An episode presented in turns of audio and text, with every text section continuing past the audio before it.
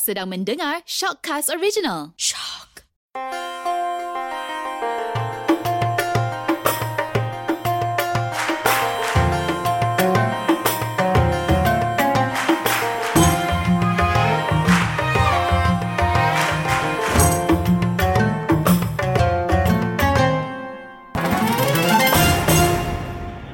الله الرحمن الرحيم الحمد لله رب العالمين والصلاة والسلام على أشرف الأنبياء والمرسلين وعلى آله وصحبه أجمعين اللهم يا الله يا أول الأولين ويا آخر الآخرين ويا ذا القوة المتين ويا رحم المساكين ويا رحم المساكين ويا رحم المساكين ويا رحم الرحمين السلام عليكم ورحمة الله تعالى وبركاته اللهم صل على سيدنا محمد وعلى سيدنا محمد Alhamdulillah, pertama kita bersyukur Allah berikan ruang dan peluang. Yang paling utamanya Allah berikan nikmat nyawa hari ini. Kita dah berada, orang kata, di 10 malam terakhir di bulan Ramadan.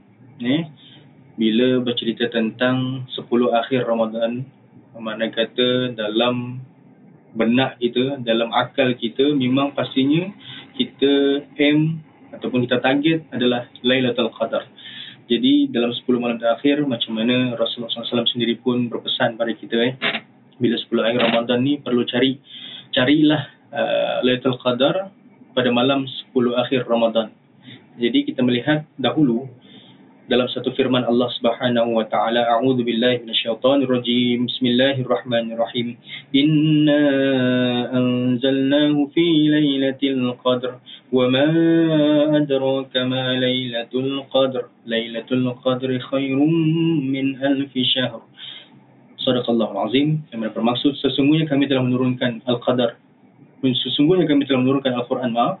Sesungguhnya kami telah menurunkan Al-Quran pada malam kemuliaan. Dan tahukah kamu apakah malam kemuliaan itu? Malam kemuliaan itu lebih baik daripada seribu bulan. Surah Al-Qadar ayat 1 hingga 3 kita melihat dengan bacaan surah Al-Qadar tadi itu yang pastinya malam Lailatul Qadar satu bulan satu malam eh bersamaan dengan seribu bulan. Eh kita melihat pada perkataan Lailah yang mana bermaksud apabila tenggelamnya matahari sehingga terbitnya fajar atau berlawanan dengan siang hari Sedangkan Al-Qadar pula memberi maksud kemuliaan ataupun hukum ataupun ketetapan. Para ulama berbeza pendapat bahawa apabila Qadar disandarkan pada malam. Ada ulama berpendapat ianya kerana kemuliaan dan terdapat juga pendapat-pendapat lain. Ibnu Al-Qudamah berpendapat malam Al-Qadar ialah malam yang mulia, diberkati, diagungkan dan mempunyai banyak kelebihan. Jadi tuan-tuan para pendengar sekalian, bila bercerita tentang 10 asal Ramadan, kita pastinya uh, orang kata di 10 akhir ni lah kita orang kata fokus yang lebih sebab apa?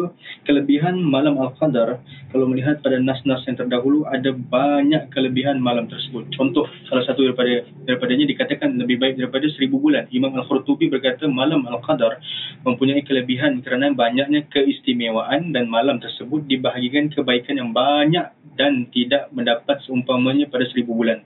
Ramai ulama dan ahli tafsir berpendapat amalan dilakukan pada malam Qadar lebih baik daripada seribu bulan yang tiada padanya malam Al-Qadar.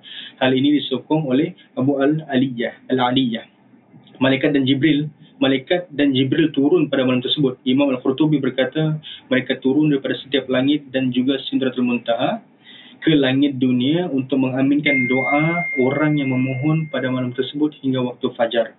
Okey, jadi di sini para pendengar sekalian, beruntungnya kita kalau Allah takdirkan, Allah rezekikan kita 10 akhir Ramadan itu berpeluang pada kita untuk berdoa, berbunajat kepada Allah Subhanahu Taala. Itu sebab di Malaysia ni khususnya mana-mana pun, mana-mana negara pun, bila 10 akhir Ramadan, di situlah orang kata kita dah siapkan jentera diri kita khususnya untuk nak tak nak memang kena lawan. Sebab apa tuan-tuan yang dirahmati Allah? Kita ni, bila kita melihat dalam diri kita, Ramadan di siang harinya berpuasa, okey di malam harinya kita hiasi lazimi dengan perkara-perkara ibadah. Okey, dalam pada itu saya nak katakan di sini di dalam diri kita ini bermulanya satu Ramadan malam Ramadan saja Allah telah memerintahkan supaya semua syaitan-syaitan segala benda ni yang jahat-jahat ni dibelenggu.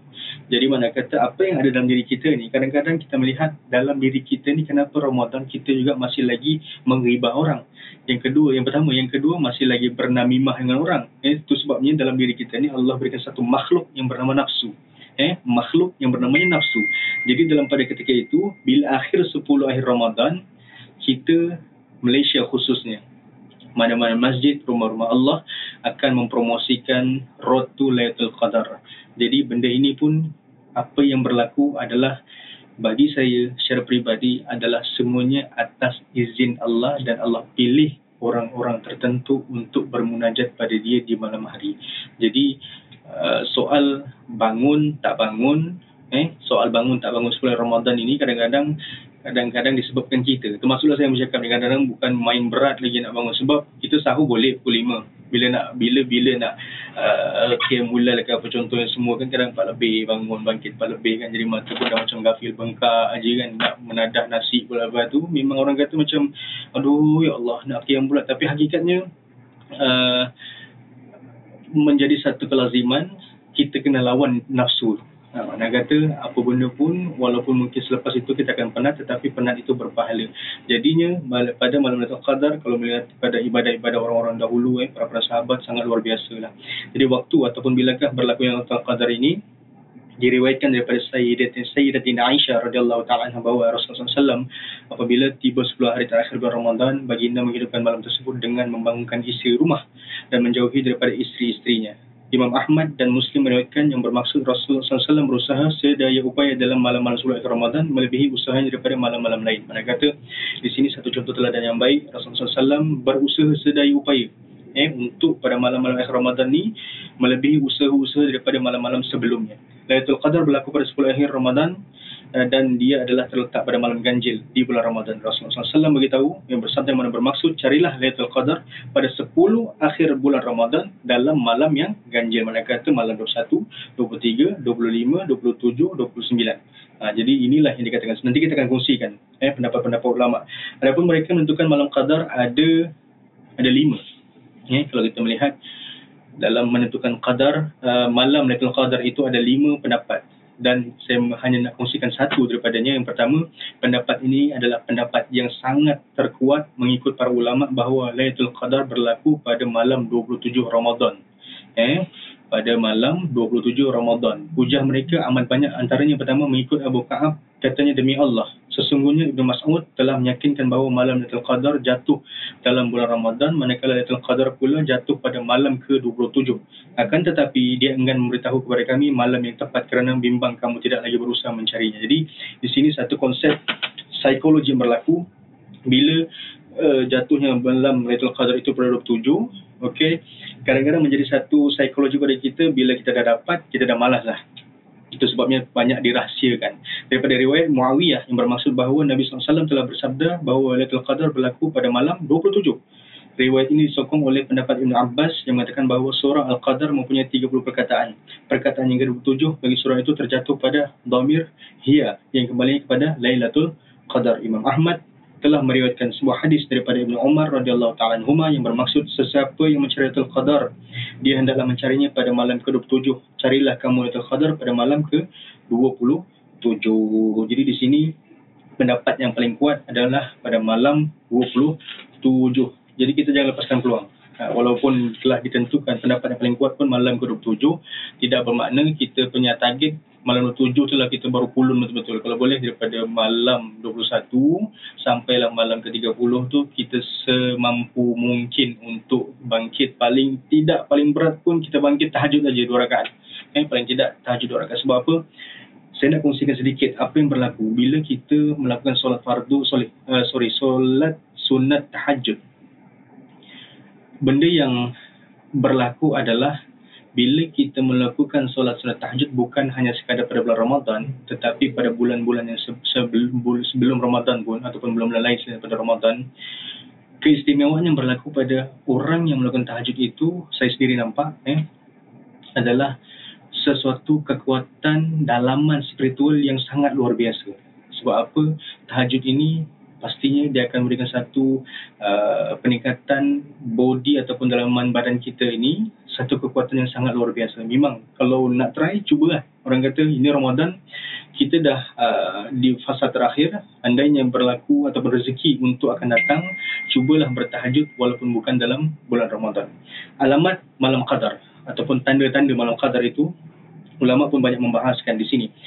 Ubadah bin As-Samit radhiyallahu taala anhu berkata secara ma'ruf marfu' secara marfu' sesungguhnya malam tersebut bersih terang seolah-olah bulan yang menerangi tenang. Nyaman tidak terlalu sejuk pada malam tersebut dan tidak terlalu panas dan tiadalah tempat bagi bintang untuk dilihat dengannya hingga ke waktu pagi.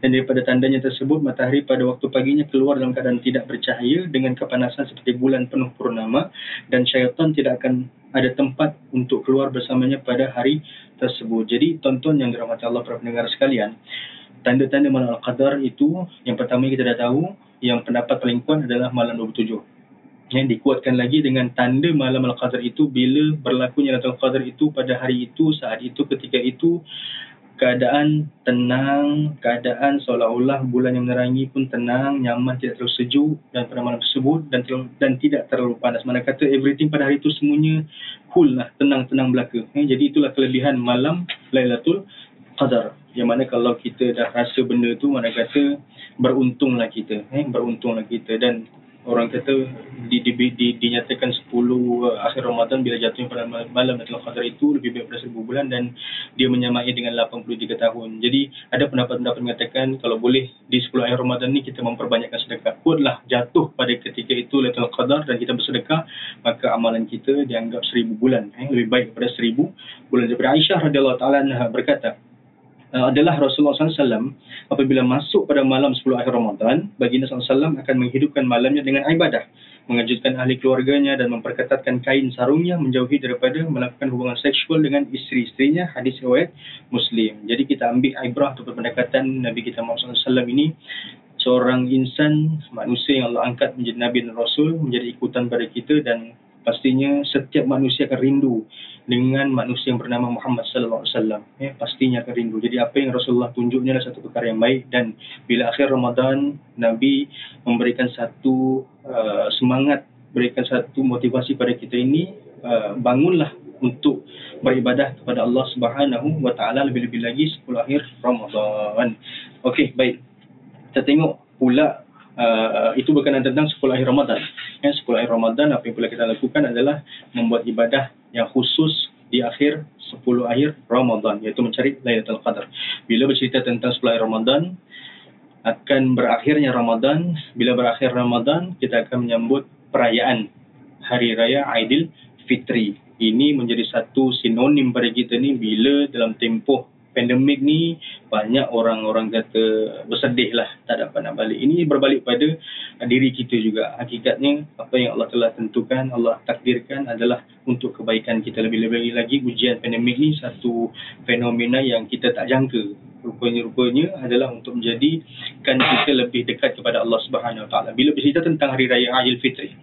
Eh, bila cerita tentang Hari Raya semua akan Uh, Melayu kita lah selalunya akan putarkan lagu-lagu yang uh, ada nostalgia hari raya nak mem, orang apa nak membangkitkan semangat hari raya itu akan mendengar lagu-lagu raya dan pastinya adab pada hari raya itu ya yang menjadi satu uh, tekanan pada diri kita memberi penekanan. Yang pertama ada pada hari raya ni pastinya mandilah jangan tak mandi. Eh haru biru pula. Nanti orang nak sembahyang sebelah tu haru biru angkat takbir pengsan orang sebelah. Jadi pastinya ada pertama hari raya kena yang lelaki. Mandi memakai bau-bauan ambil sunnah Rasulullah SAW dan memakai pakaian yang baru. Itu sunnah dia. Sebagaimana yang dilakukan oleh Nabi Muhammad SAW dan para sahabat iaitu Umar dan Ali dan Ali bin Abi Thalib dan lainnya. Sa'id bin Al-Musayyib berkata sunat-sunat hari raya ada tiga jalan ke tempat solat makan sebelum keluar dan mandi sunat bersegera ke masjid pada hari tersebut. Sunat makan sedikit sebelum pergi bersolat Ajil Fitri. Manakala Ajil Adha pula berbeza.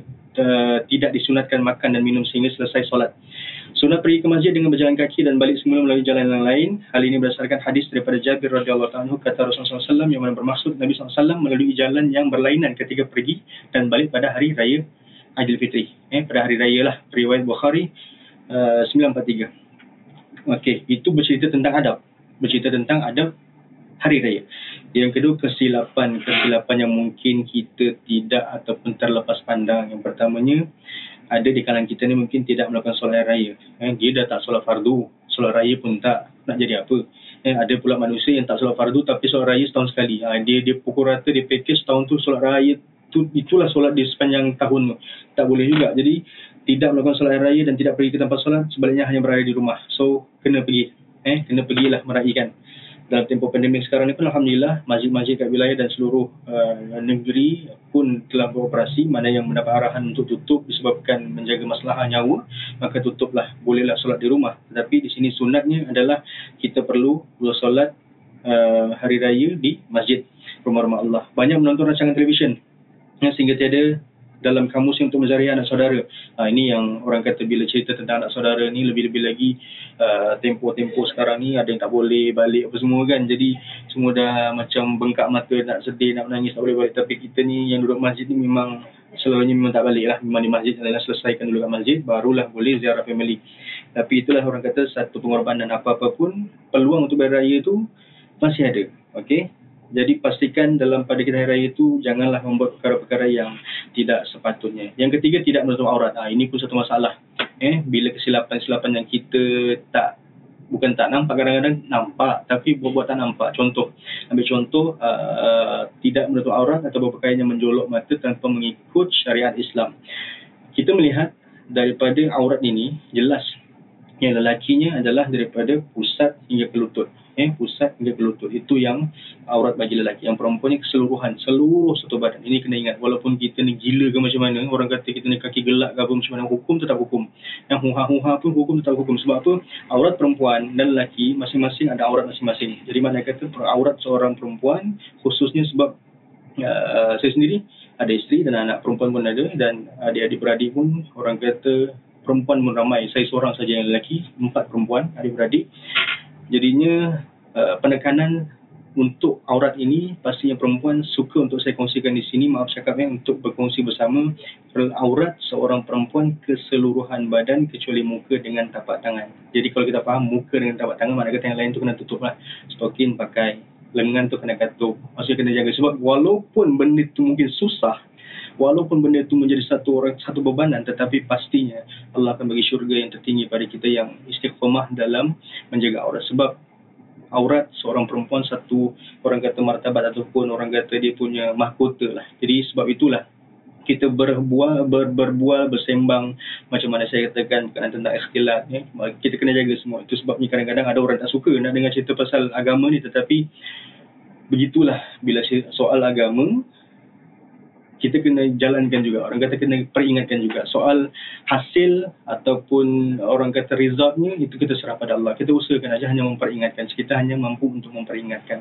Yang kedua masalah lagu-lagu yang nyanyian hari raya yang kurang sopan dan berlebihan. Okey pergi beraya rumah rakan-rakan dalam tempoh masa yang amat panjang sehingga mengganggu tuan rumah. Jadi di sini tonton yang dirahmati Allah kita ingatlah adab kita ketika beraya pastikan jaga betul-betul. Santuni mereka yang tua santuni dengan baik. Mohon maaf kepada orang tua ibu bapa lah. Paling utamanya sebab apa? Terletaknya redha Allah itu pada redha mak ayah. Jadi anak-anak yang masih ada mak ayah teruskan berkhidmat untuk mereka dan jangan menzalimi mereka sebab apa yang kita ada sekarang ni ini pun sama ada kita ada bekerja, berkahwin, ada rumah, ada keluarga, ada kereta itu semuanya atas izin Allah dan berkat doa mereka sebagai orang tua. Yang ketiga, dalam pada hari raya sunat untuk kita bergembira pada hari tersebut. Okey. Daripada Sayyidatina Aisyah radhiyallahu taala anha menyatakan orang Habsyah bermain di sisi Nabi SAW ketika hari raya maka aku pun muncul dari atas bahunya dan melihat mereka sedang bermain sehingga aku merasa puas dan kemudian beredar daripada situ iaitu hadis riwayat Ahmad. Jadi di sini tonton yang dirahmati Allah para pendengar para pendengar sekalian. Uh, bergembira pada hari raya disunatkan macam mana saya nyatakan tadi daripada hadis Sayyidina Aisyah radhiyallahu taala.